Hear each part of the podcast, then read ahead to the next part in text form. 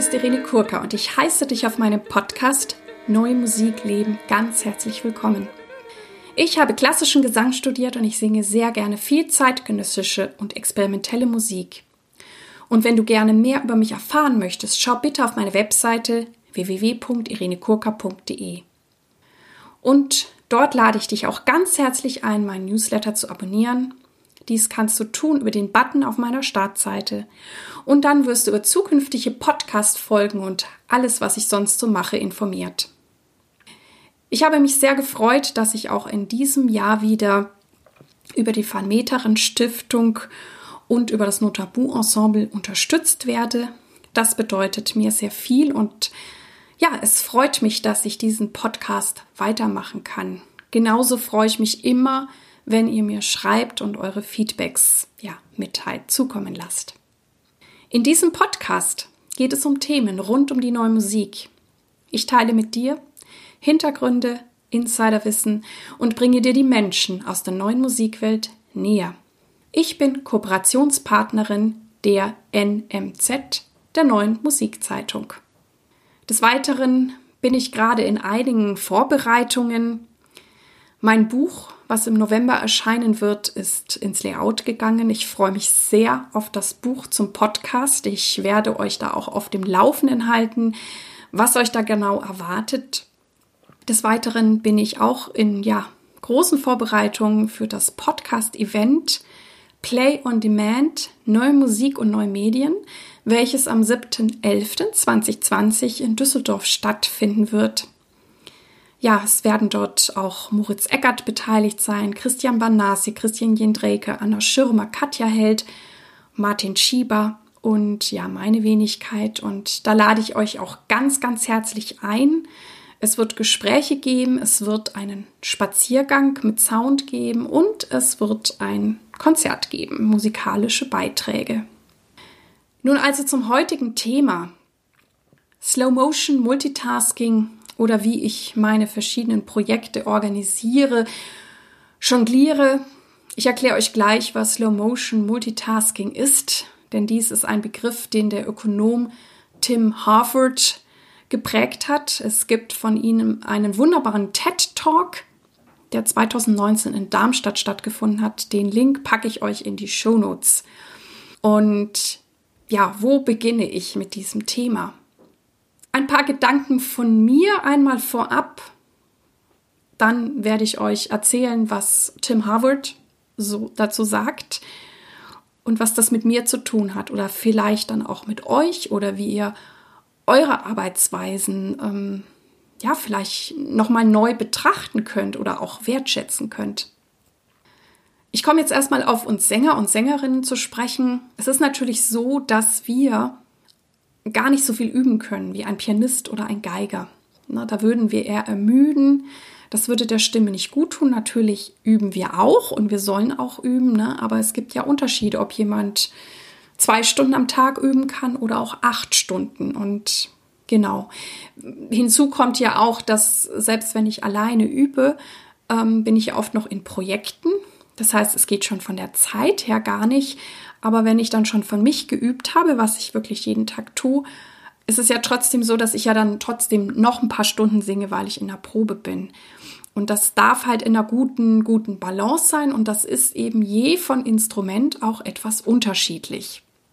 Ich sage eben, dass wir nicht so viel üben können, wie eben Pianist und Geiger. Das sind, glaube ich, die, die am meisten üben können aufgrund der Füße. Ne? Manche Bläser können auch nicht so viel üben, weil sonst ähm, was mit den Lippen ist und so. Das heißt natürlich, was mache ich mit dem Rest der Zeit? Ich kann natürlich auch geistig an Dingen arbeiten oder auswendig lernen. Ich mache mir natürlich Gedanken, klar, wie ich erwähnte, ich habe Proben. Ich befasse mich dann auch welche Menschen möchte ich kennenlernen, welche Menschen möchte ich treffen. Vielleicht widme ich mich der Pressearbeit oder natürlich gibt es auch immer wieder mal Akquisearbeiten oder eben, dass ich auch über andere Projekte mir Gedanken mache. Und bei mir ist es immer so, dass ganz, ganz viel parallel läuft, also sowohl was ich musikalisch einstudiere, als auch was ich organisiere oder wo ich selber singend dabei bin. Und ich habe da bislang immer ein gutes Gefühl, dass ich immer genau weiß, wann darf ich jetzt was machen. Ich habe ja auch schon mal erzählt, dass ich in USA, in Dallas, Texas und dann in Vancouver, Kanada studiert habe. Das Studium dort ist ja viel verschulter. Ich glaube, das ist mittlerweile auch so in Deutschland. Ich habe aber noch das Musikstudium in München erlebt, wo es noch nicht so verschult war. Und da konnte ich mich halt in vielen Fächern erstmal ausruhen, weil auch keiner von mir so richtig ja eine Leistung abgefragt hat. Und in Amerika war es eben so, dass ich permanent überall ähm, Leistung vorweisen musste. Es gab Tests, es gab Prüfungen, es gab Vorsingen, es gab Konzerte, also wirklich in jedem Fach. Es gab Papers und ich habe dadurch gelernt und das bin ich auch sehr, sehr dankbar meinem Studium in Amerika, eben auch viele Bälle gleichzeitig zu jonglieren. Ähm, da fing das, glaube ich, schon an, das, was ich auch immer erzähle, ne, mit diesen kleinen Schritten, aber regelmäßig. Das habe ich damals auch gemacht, weil ich war nicht so. Es gibt natürlich Menschen, die können das, die können eine Nacht durcharbeiten und dann haben sie irgendwie ein super Paper geschrieben. Das kann ich nicht. Ne? Also da wieder gucken, wie seid ihr eigentlich so drauf? Ich habe dann immer eher parallel an Dingen gearbeitet und mir halt einen Zeitplan gemacht und gesagt, okay, jetzt die halbe Stunde übe ich, die halbe Stunde oder Stunde arbeite ich am Paper, hier arbeite ich an der Gehörbildung, hier mache ich dies, hier mache ich das. Es ist auch so, das ist natürlich auch ein Unterschied zu dem Studium hier in Deutschland, dadurch, dass ja das Highschool-System in USA sehr, sehr unterschiedlich sein kann, je nachdem, wo ich eben zur Schule gehe, dass sich, ja, dass im Studium da noch ein bisschen nachgeholt wird. Das heißt, ich hatte in Amerika in meinem Bachelor, ich glaube, so zu 70 Prozent Musikfächer, Fächer, die auch in Deutschland unterrichtet werden. Und 30 Prozent hatte ich tatsächlich Fächer, die man vielleicht der Allgemeinbildung zuordnet. Also ich hatte auch sowas wie Geologie und Mathe und nochmal was über griechische und römische Antike. Ja, wie gesagt, Fächer, die nichts mit der Musik so zu tun haben. Und ich habe die Zeit aber trotzdem sehr, sehr genossen, weil ich glaube, ich einerseits auch die, wenn ich dann Musik gemacht habe, es mehr wertschätzen konnte. Ähm, ich es irgendwie cool fand, diese verschiedenen Bälle in der Luft zu halten. Und ich auch festgestellt habe, dass wenn ich mich auch für andere Dinge interessiere, also eben nicht nur ein Fachidiot bin, dass sich Dinge auch bereichern können. Und das war so meine Erfahrung damals im Studium, die ich machen musste, weil so das Studium war, aber die mich sicher geprägt hat und sehr viel von dem habe ich mitgebracht. Jetzt gibt es natürlich Menschen, die sich damit viel genauer befassen, unter anderem eben Tim Harford und der eben in diesem TED Talk darüber spricht und nennt es eben Slow Motion Multitasking. Ähm, da geht es natürlich nicht um dieses äh, Rumdaddeln. Das ist natürlich nicht Slow Motion, sondern das ist dann einfach Multitasking. Und da weiß man ja mittlerweile, dass äh, wir das nicht wirklich gut können. Ne, dieses kurze, wo ich mich rausreiße oder rausreißen lasse durch irgendeine Nachricht, durch so ein Pop-up oder so, das ist natürlich nicht dienlich, weil du da wegkommst von diesem na, was man auch Deep Work nennt oder Fokus. Da gibt es übrigens, glaube ich, auch ein Buch, was Deep Work heißt, was ich sehr empfehlen kann. Ich kann auch das Wort Essentialism sehr empfehlen. Ich packe euch das alles in die Show Notes. Das Slow Motion Multitasking ist, dass du an mehreren Projekten gleichzeitig arbeitest. Natürlich, wenn du dich mit einem Projekt befasst, bist du da zu 100 Prozent drinnen aber du hast eben nicht nur ein Projekt am Laufen, sondern mehrere. Und es gab dann in den 60er Jahren eine großartige Untersuchung, wo man die 40, 40 wichtigsten und erfolgreichsten Wissenschaftler ja befragt und untersucht hat, wie die so arbeiten und hat festgestellt, dass diese während ihrer ersten 100 veröffentlichten Research Papers 43 Mal gewechselt haben oder parallel gearbeitet haben. Ein ganz berühmtes Beispiel ist natürlich auch Albert Einstein. Der hat 1905 vier große wichtige Texte veröffentlicht und einer von diesen hat dann den Nobelpreis gewonnen. Das heißt, es kann sein, dass sehr kreative Menschen, und vielleicht bist du einer von denen, wirklich an mehreren Projekten gleichzeitig arbeitet. Und wie ich eben vorhin schon erklärt habe, bei mir ist das sicherlich so. Na, ich interessiere mich für Musik, ich interessiere mich natürlich für das Singen, für die Stimme. Ich interessiere mich auch für Menschen und psychologische Zusammenhänge, das habt ihr auch schon mitbekommen. Ich interessiere mich auch dafür, was so ja in den neuen Medien passiert, also in der Online-Welt. Und dann bringe ich eben Dinge zusammen. Und so ist ja unter anderem mein Podcast entstanden, weil ich eben das Format kannte, das Podcast-Format, welches ich sehr mag bis zum heutigen Tage. Ich bin Sopranistin. Ich wollte ein Buch schreiben. Ich mache mir Gedanken darüber, wie ich mit der Stimme arbeite, wie ich mit Komponisten, Komponistinnen arbeite. Aber ich beobachte eben auch sehr gerne und habe dann auch vieles so im Umfeld der Psychologie ja, mich belesen, mich schlau gemacht.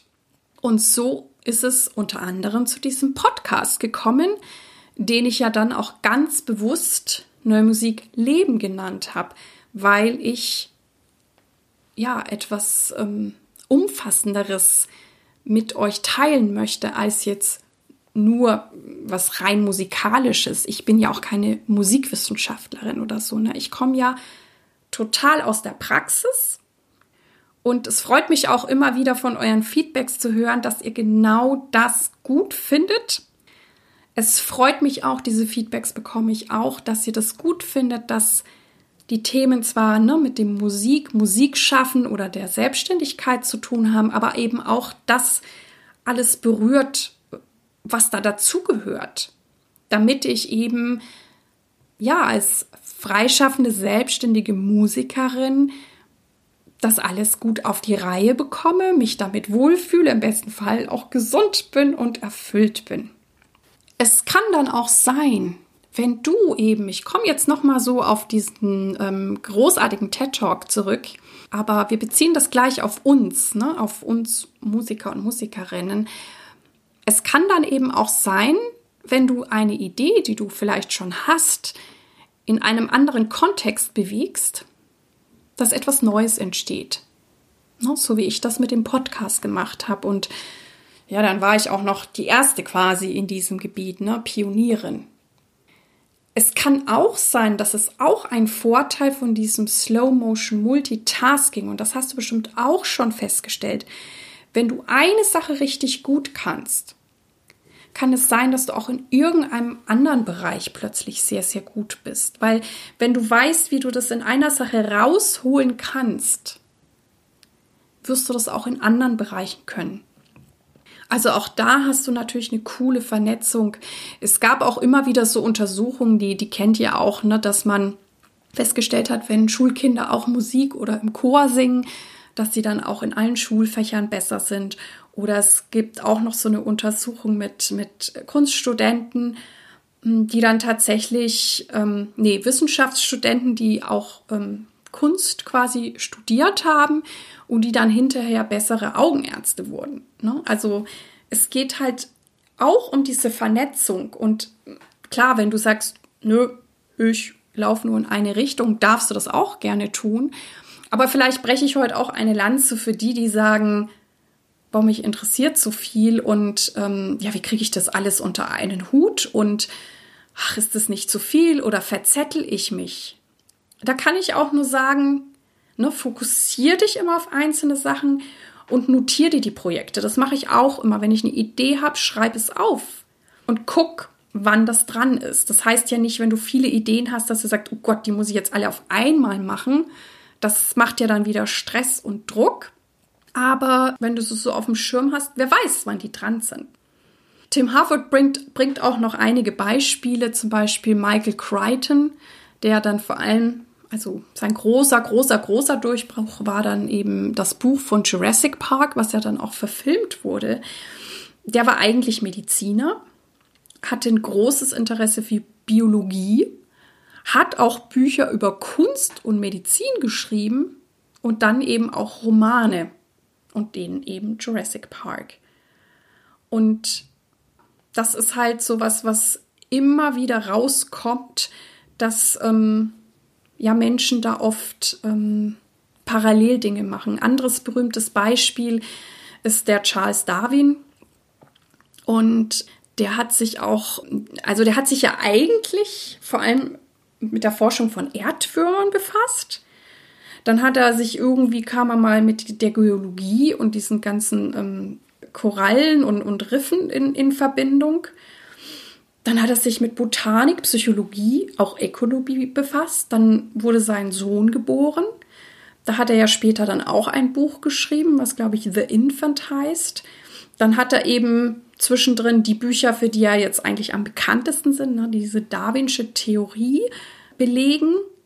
Und ganz am Schluss hat dieser Mann, der sich immer mit diesen Erdwürmern befasst hat, tatsächlich endlich ein Buch über Erdwürmer geschrieben, was jetzt die meisten von uns natürlich nicht kennen und nicht interessiert. Und das ist schon auch interessant, ne, wie da so ein roter Faden ist oder irgendwas, wo er immer wieder dran ist. Also die, der rote Faden ist tatsächlich bei Charles Darwin sind es diese Erdwürmer. Und gleichzeitig hat er sich für andere Dinge interessiert und auch dieses Ereignis, ne, einen Sohn geboren zu haben, hat dann einen Einfluss darauf gehabt, was er geschrieben hat. Und das ist ja auch schön, dass wir manchmal auch ja, Inspiration, Anregung von außen bekommen oder weil sich halt etwas ereignet in unserem persönlichen Umfeld oder in einem größeren Umfeld und wir plötzlich eine gute Idee bekommen.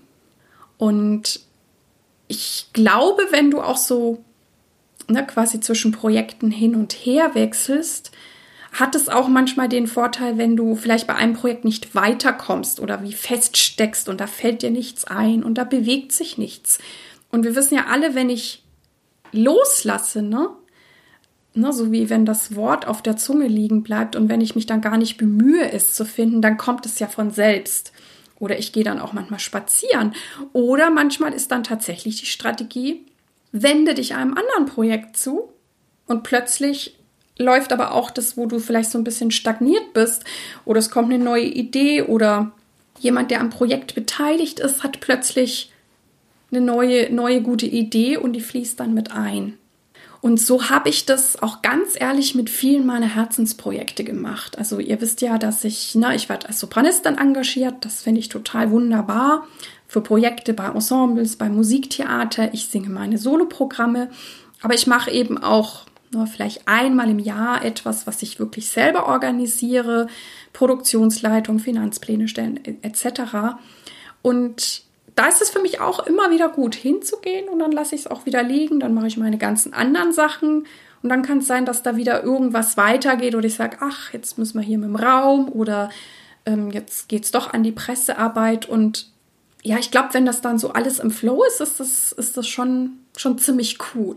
Das ist jetzt so die Idee von Slow Motion Multitasking. Jetzt kannst du natürlich schauen, inwieweit es auf dich zutrifft, inwieweit dir das hilft, dass wenn du so bist, dass das auch absolut in Ordnung ist. Wenn du so nicht bist, ist das auch in Ordnung. Dann bist du wahrscheinlich ein sehr fokussierter Mensch, der dann wirklich nur irgendwie an einem Thema arbeitet. Wobei ich denke, auch ein Thema hat ja manchmal Unterthemen. Ne? Also vielleicht splittet sich das dann anders auf. Aber wie immer, schau einfach, was fühlt sich für dich richtig an? Was kannst du von hier mitnehmen, von dem, was ich jetzt erzählt habe? Was inspiriert dich? Und wo sagst du, nee, da, da bin ich anders. Und das darf natürlich auch sein. Ich hoffe, dass du heute wieder viel für dich mitnehmen konntest und ich freue mich wie immer auf deine Ideen und Anregungen. Vielen Dank, dass du bei mir eingeschaltet hast. Ich hoffe, es hat dir gefallen und dich inspiriert und ich freue mich sehr, wenn du dir Zeit nehmen kannst, diesen Podcast deinen Freunden und Kolleginnen zu empfehlen, weiterzuleiten und gerne diesem Podcast eine gute Bewertung auf iTunes abzugeben. Ich danke dir. Dir alles Gute. Lebe deine Musik, lebe dein Leben und bis zum nächsten Mal. Deine Irene.